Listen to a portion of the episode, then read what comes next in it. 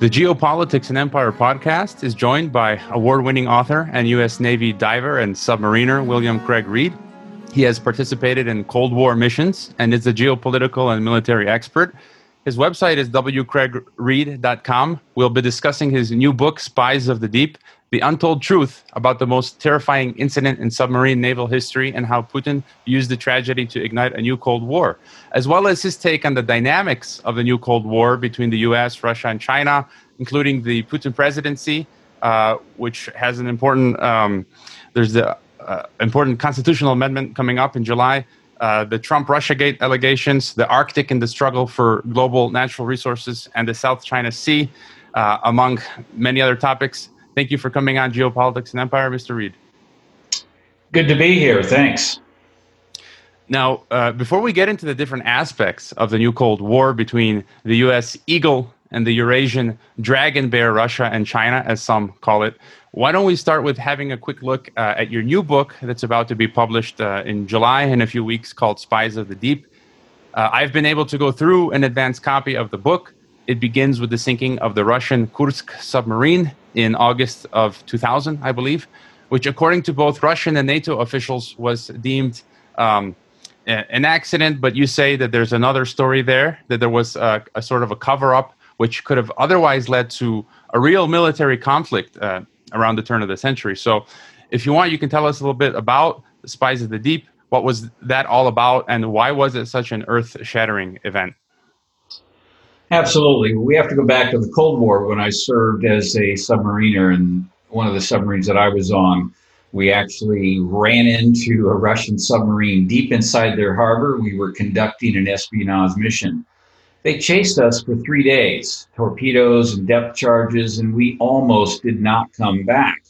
So when the, the Kursk went down in August of 2000, all of that came back up again. I recalled it, and it was pretty hard hitting because even though we'd been enemies years earlier, I felt an affinity for those submariners. But when the news started to come out and they were talking about what had happened, both the Russians and the US, I knew that it was not the truth. I knew there was a cover up. I knew we were being lied to. I could tell because I had been there. And I also knew some of the submariners aboard the Memphis and Toledo, who I knew were very close to the Kursk at the time this happened. Took me 20 years to uncover the truth, but I finally did in Spies of the Deep. And so there are like a number of different stories. Uh, you know, after reading your book, I went to search online. I found an uh, article from the Guardian in 2001 um, confirming some of the things you say. Where there's different theories. You know, the Russian military uh, have different theories, and even amongst the Russian government, there are different uh, perspectives. Uh, so, if you want to tell us like a, a, little bit more of why was it so important, and you know, uh, you were also mentioning in the book that there were uh, possible deals made between Putin and, and Bill Clinton or, or, certain kinds of understanding. So, whatever you want to tell us uh, about that. Absolutely. Well, in August of 99, so this was a year before this incident, Putin was running for president and he only had 2% of the vote. So, this Kursk submarine went on a top secret mission and got very close to an aircraft carrier we've heard in the news recently, the Theodore Roosevelt. That's the one hit by COVID. They got a firing solution, and we could not find that sub. So they came back to fanfare. Putin met with the captain of that sub. He later went down to the pier, had a formal naval ceremony. Putin's father was a submariner. So Putin became an honorary submariner, but he used this mission success to campaign and to say he was going to rebuild the Russian Navy see how what, what we can do if we have adequate submarine capability. He propelled himself to 53% of the vote in March of 2000. That same month, he threw one of our spies into jail who was trying to find information on a new rocket torpedo. That's what really happened. So our submarines had to go very close to the Kursk now because we didn't get that spy information. And that led to this accident in August of 2000 uh, that could have been very devastating for both countries because it escalated. Yeah, I think the name of that spy, if I'm not mistaken, Alexander uh, Pope, um, who was, I believe, later uh, released uh, by Putin. But do you think at that moment that how, how, close were we to a real military conflict? Like, could, could, we have? Because well, the Russian military they were just recovering from the '90s, and they, they didn't really seem to be so strong. Uh, do you think they would have made a, like a final decision to initiate a conflict? Quite possibly. We know that, as you mentioned, Pope was thrown in jail. He was trying to get the plans on the Shkval rocket torpedo, it's called, failed, obviously.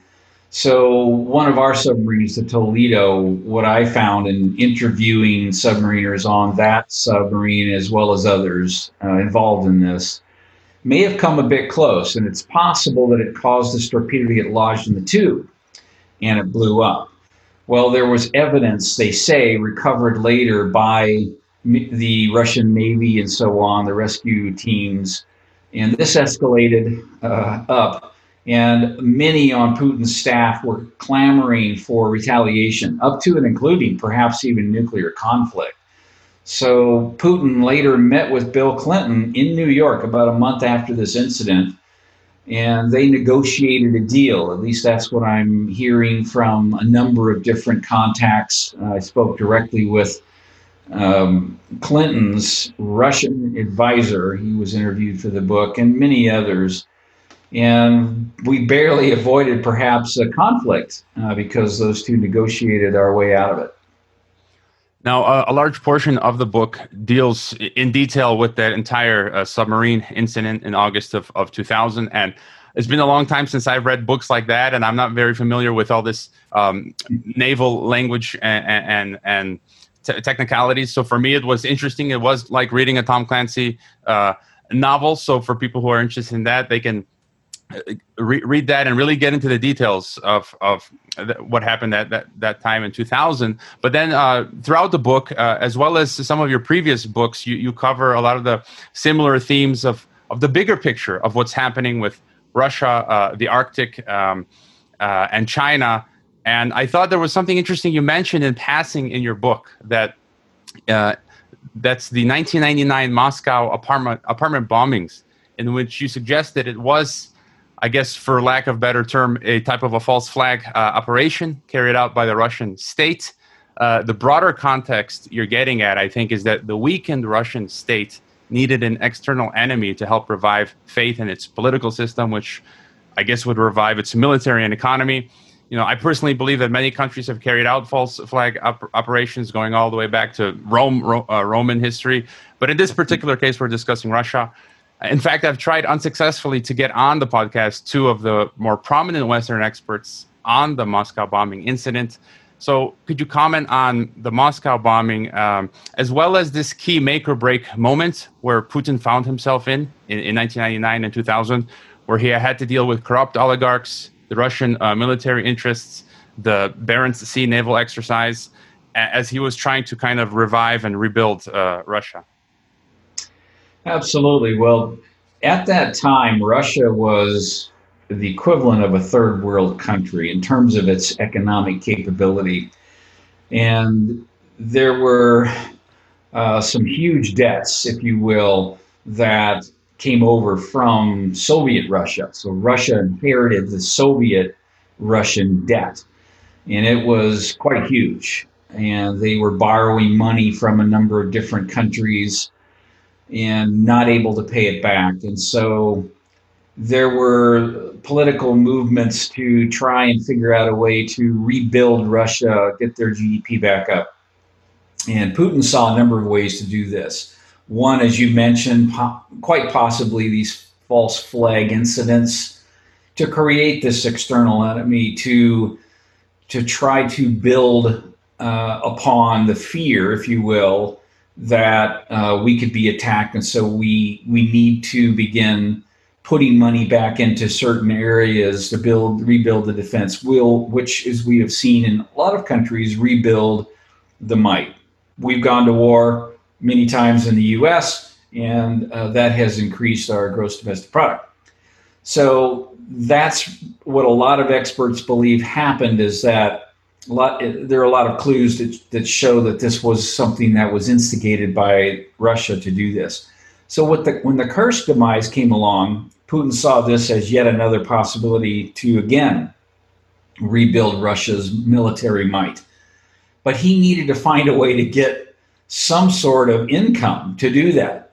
So he, he used the Kursk incident to wrest control from the oligarchs, uh, a couple in particular, one that owned Kronos, and basically take the energy firms out of private hands and put them into Russia's hands. He lined his own personal pocket to the tune of billions, but now Russia had a way to use energy and um, that those companies to rebuild their gross domestic product quite uh, strongly, in fact, over the next several years, cut a lot of gas deals. Today, Russia provides Europe with a third of its natural gas. So obviously, this plan worked, uh, but again, very smart on the part of Putin to do that. And since we're on the topic of Putin, I thought I'd get your comment. Um, he recently revealed, I think just yesterday in the press, that he may seek uh, another term if the July 1st, uh, 2020 constitutional changes pass. Uh, it seems we have other world leaders digging in their heels for the long run, which includes China's Xi Jinping, um, who I think also has re- removed uh, term limits. So it's almost as if many are expecting some great global shifts, which may include military conflicts uh, in the near future, medium term future. What's your take on President Putin uh, and these uh, July 1st constitutional changes, which may keep in, may allow him to stay in power until 2036? Well, again, Putin came from uh, a, a, very meager background. As I mentioned, his father was a submariner he did not grow up with the proverbial silver spoon. He and his family worked hard. So he understands the Russian people and their mentality and is very protective of his Russian people, his family, if you will. Uh, his KGB experience also makes him somewhat ruthless in many ways, but also a very shrewd uh, chess player. Uh, he's not necessarily a, a chess player um, in terms of the actual game, but he is a chess player politically. He really knows how to move these pieces around on the board, and this is one. This July 1st vote will allow him to extend his presidential rule, if you will, his quasi dictatorship, probably until he's too old to serve anymore. Uh, so he will probably be around as the leader of Russia for many years. And we're seeing this with other countries, as you mentioned, China. And uh, who knows what's going on in North Korea? A lot of experts believe uh, Jong is no longer with us, and Yo Jong, his sister, has taken control. That could unseat a lot of uh, the balance of power in, in the entire East. And so another issue that you cover in the book, as well as your as your previous previous book, which I purchased uh, and have been reading, I think it's called Cold War Three, uh, is the Arctic. Um, in the last few years and months, uh, there's been a lot of action concerning the Arctic. Uh, listeners can refer to our past podcasts with expert Klaus Dodds. But lately, it seems a variety of actors, uh, which include Turkey and China, are vying for positions in the Arctic. President Trump is moving in on Greenland. Uh, and of course, we have the push for Arctic resource extraction from the US, Russia, China, and Norway, among others. So, uh, what, what do you see as important in the Arctic? Well, many years ago, a close friend of Putin actually, he and his partner took two of their Mir mini subs down to 14,000 feet and planted a flag right near the North Pole and said, This is ours uh, very much angered the international community, and it's because there's literally trillions of dollars worth of minerals and oil and gas deposits there that were not accessible until the ice melt. Now, a lot of people argue that about whether the ice is melting. That, that argument's over. You can go look for yourself as to why. Who cares? What is really important is that Putin sees this as a treasure trove and he has strong armed the UN to take control of the Sea of Okhotsk, an area they call the peanut hole. They own it now, trillion tons of oil and gas there. now near the North Pole with this submarine called the Losharik. Remember that one that uh, blew up and uh, had a fire? Uh, that was uh, a top secret submarine to gather evidence that they own this area. And now we're in a fight for the entire Arctic because of the resources there. Again, they're feeding Europe with a third of their natural gas. Their reserves are going to run thin. So Putin needs to find new resources. This is one. China, we're in a battle in the South China Sea. Again, we've got trillions of dollars worth of energy there and so forth. And this is continuing to ramp. We're seeing other countries, as you mentioned, getting into the game. Uh, we're in, we're poised for a big battle. Unfortunately, the U.S. is bringing a knife to a gunfight. Yeah, that was my next question. You've you've um, in some of your, I guess, in your books and even some of your previous interviews, you've mentioned uh, Costco. So you've mentioned that one day Americans may see empty shelves or higher prices at Costco, you know, Walmart, whatever. Uh, we're seeing this now due to the pandemic, but your books specifically refer to, you know, Russian and perhaps Chinese control of trade and energy routes. What uh, if we go a bit further into the future? What can what effect can the control of the Arctic uh, sea lanes, Arctic pathways, and resources by these foreign powers have on the U.S. supply chains and the U.S. Uh, economy? Could be quite devastating to the U.S. and EU economies, and here's why. We now know that again, because of the ice melt, we went from maybe a dozen ships traversing what's called the Northern Sea Route. Now, that runs all the way from Europe past Russia and then down past Alaska. This shaves 40% off the time and expense of other routes like Panama Canal or Hormuz Strait, Sea of Malacca, um, and so on. And so these are uh, now uh, thousands of ships going through this route, bringing oil and gas and so on. 90%, as I mentioned, of what we buy at Costco, Walmart, whatever, comes to us via via these sea routes. And so if there's a choke point that happens with these sea routes, it can cause shortages. Uh, if you thought it was hard to get toilet paper before, it'll become really difficult to get all kinds of things.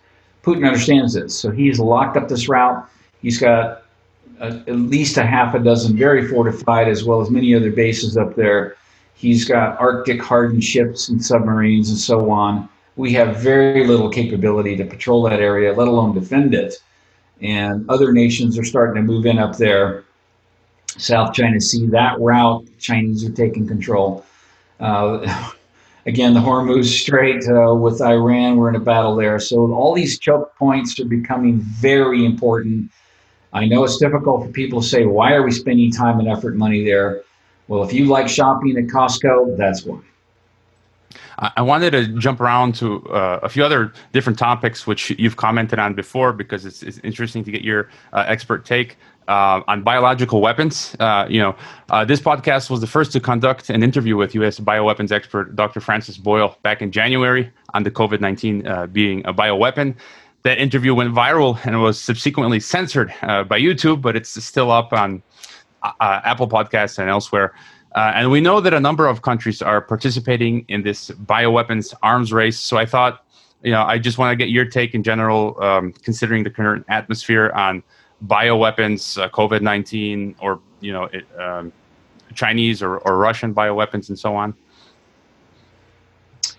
Absolutely. Well, the Russians hid their bioweapons program from the world for two decades. They violated the 72 Treaty, and we didn't know about it. So it's easy to hide these things.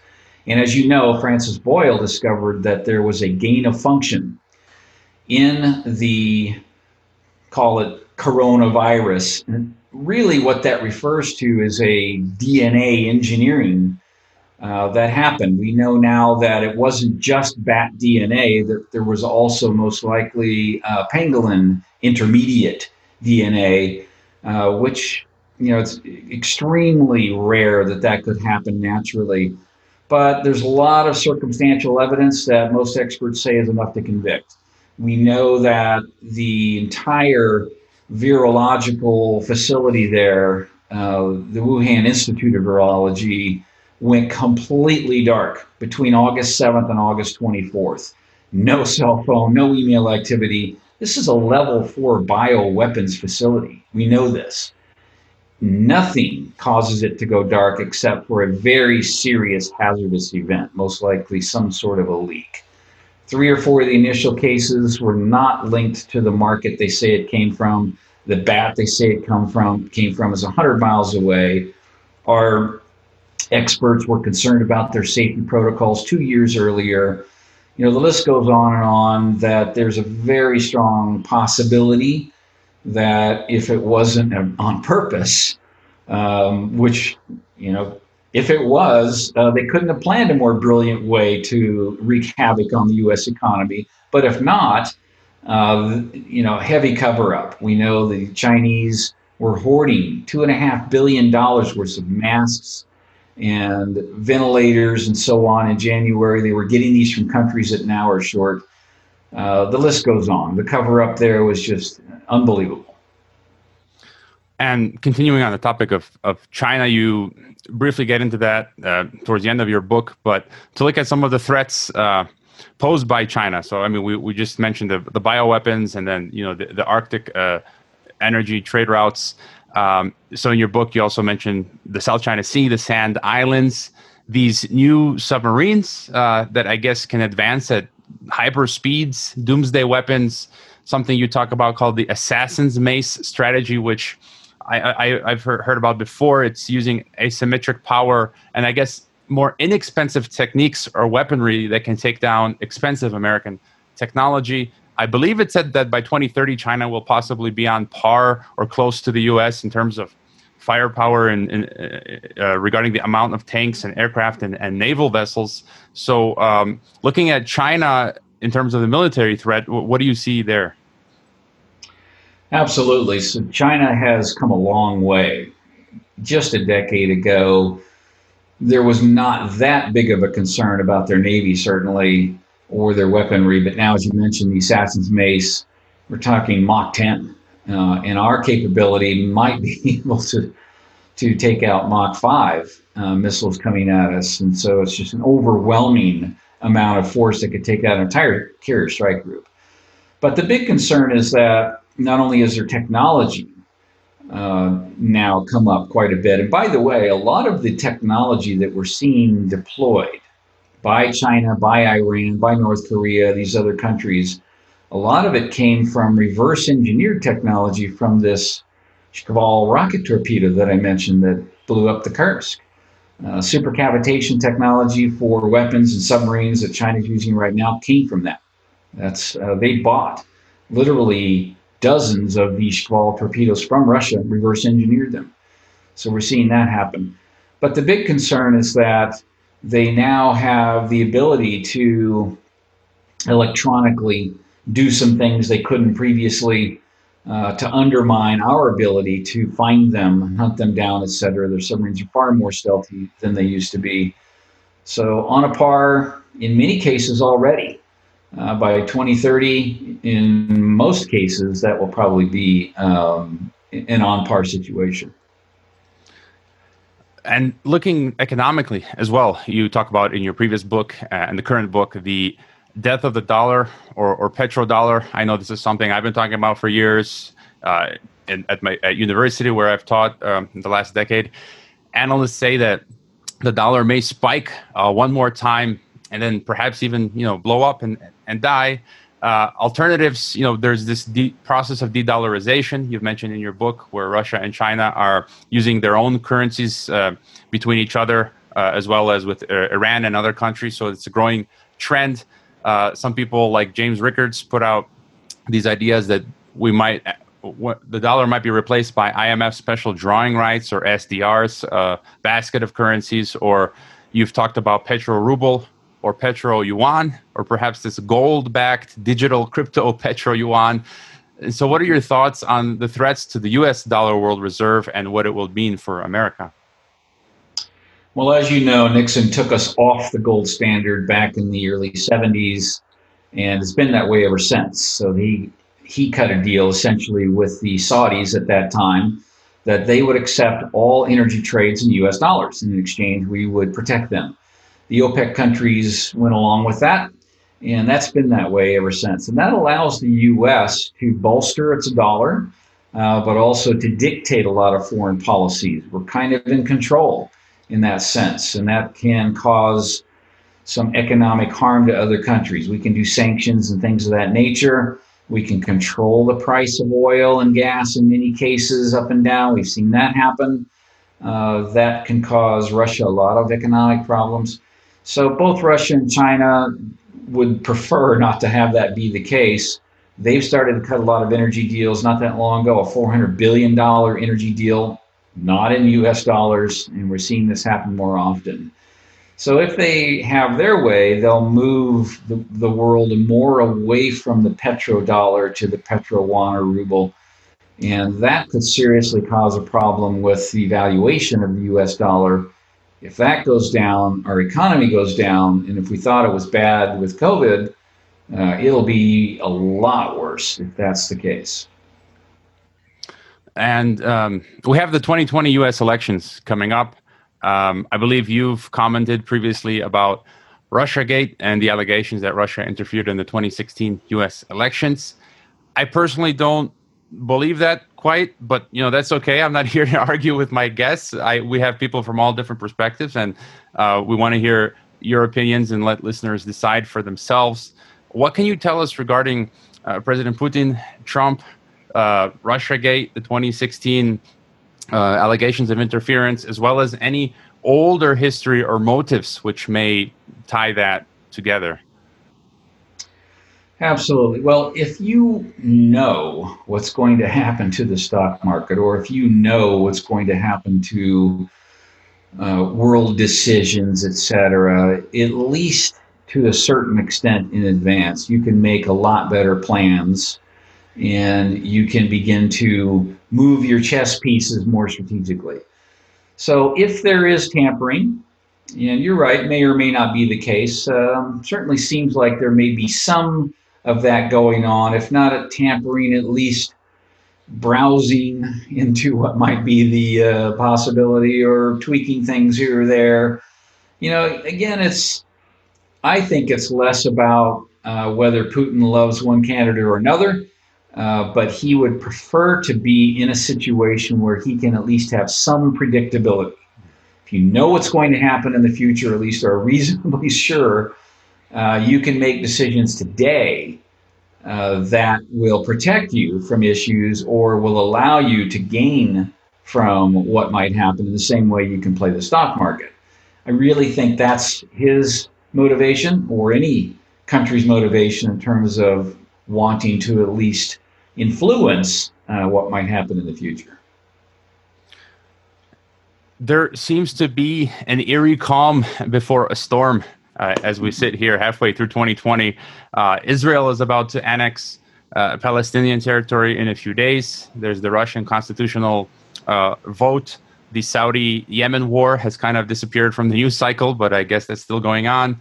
Um, there, there's Syria, as you mentioned, South China Sea, North Korea, Taiwan, Venezuela, uh, the China-India border dispute. Uh, so, do you see, as well as the collapse of the of the economy, the global economy, as the IMF uh, and World Bank have said, it hasn't been this bad since 1870. To, that's 150 years. Do you see this new Cold War um, going hot, or at the very least, us seeing in the near future serious regional uh, types or military conflicts?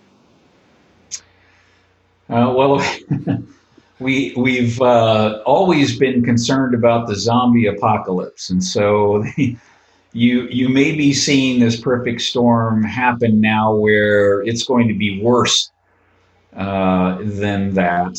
Not necessarily all over the the entire globe, but there there will be and already we're starting to see this indication of hotspots. What is going to happen because we have things happening in our world, you know, call it global warming or global weirding or whatever we want to call it, things are changing. Uh, and we're seeing economies change. We're seeing a resource shortage. We're seeing issues happen right now with our ability to farm and to be able to to even feed our own people here. so let alone in other countries.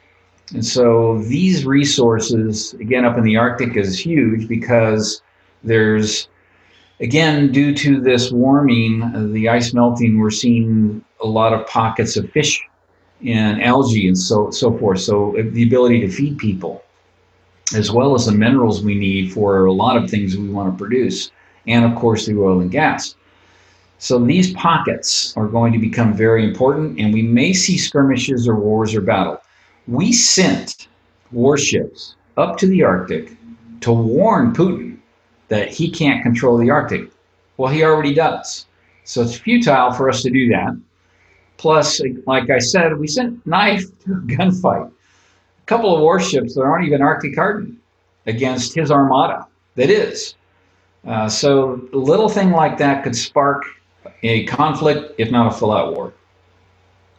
Yeah, in your book, you, as you detail the Arctic, that it's not a welcoming uh, environment um, for the U.S. military or, or any military troops uh, and, and, submarines. So it, it, takes a lot of resources and, and training um, to make sure you know what you're doing uh, up there in the Arctic.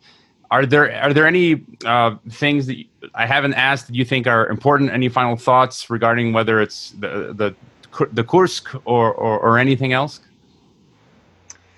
Well, I think it's important to note that I mentioned the Arctic. I actually went up there and spent a week underneath the Arctic ice on a nuclear submarine and learned a lot about what's really going on up there geopolitically, militarily, etc.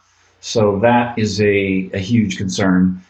But I also think it's time to start looking at learning from our history. And I think that's really what I tried to accomplish in Spies of the Deep. And a lot of people are heated about tearing down this monument or this part of history or whatever the case might be, and certainly understandable in many cases, but I caution going too far in relation to destroying history rather than learning from it. Sometimes these things that are painful should remain right in, in our faces, not because they're right, but because they're wrong there it's there so that we can be reminded of how bad things were back then, reminded of what we don't want to go back to.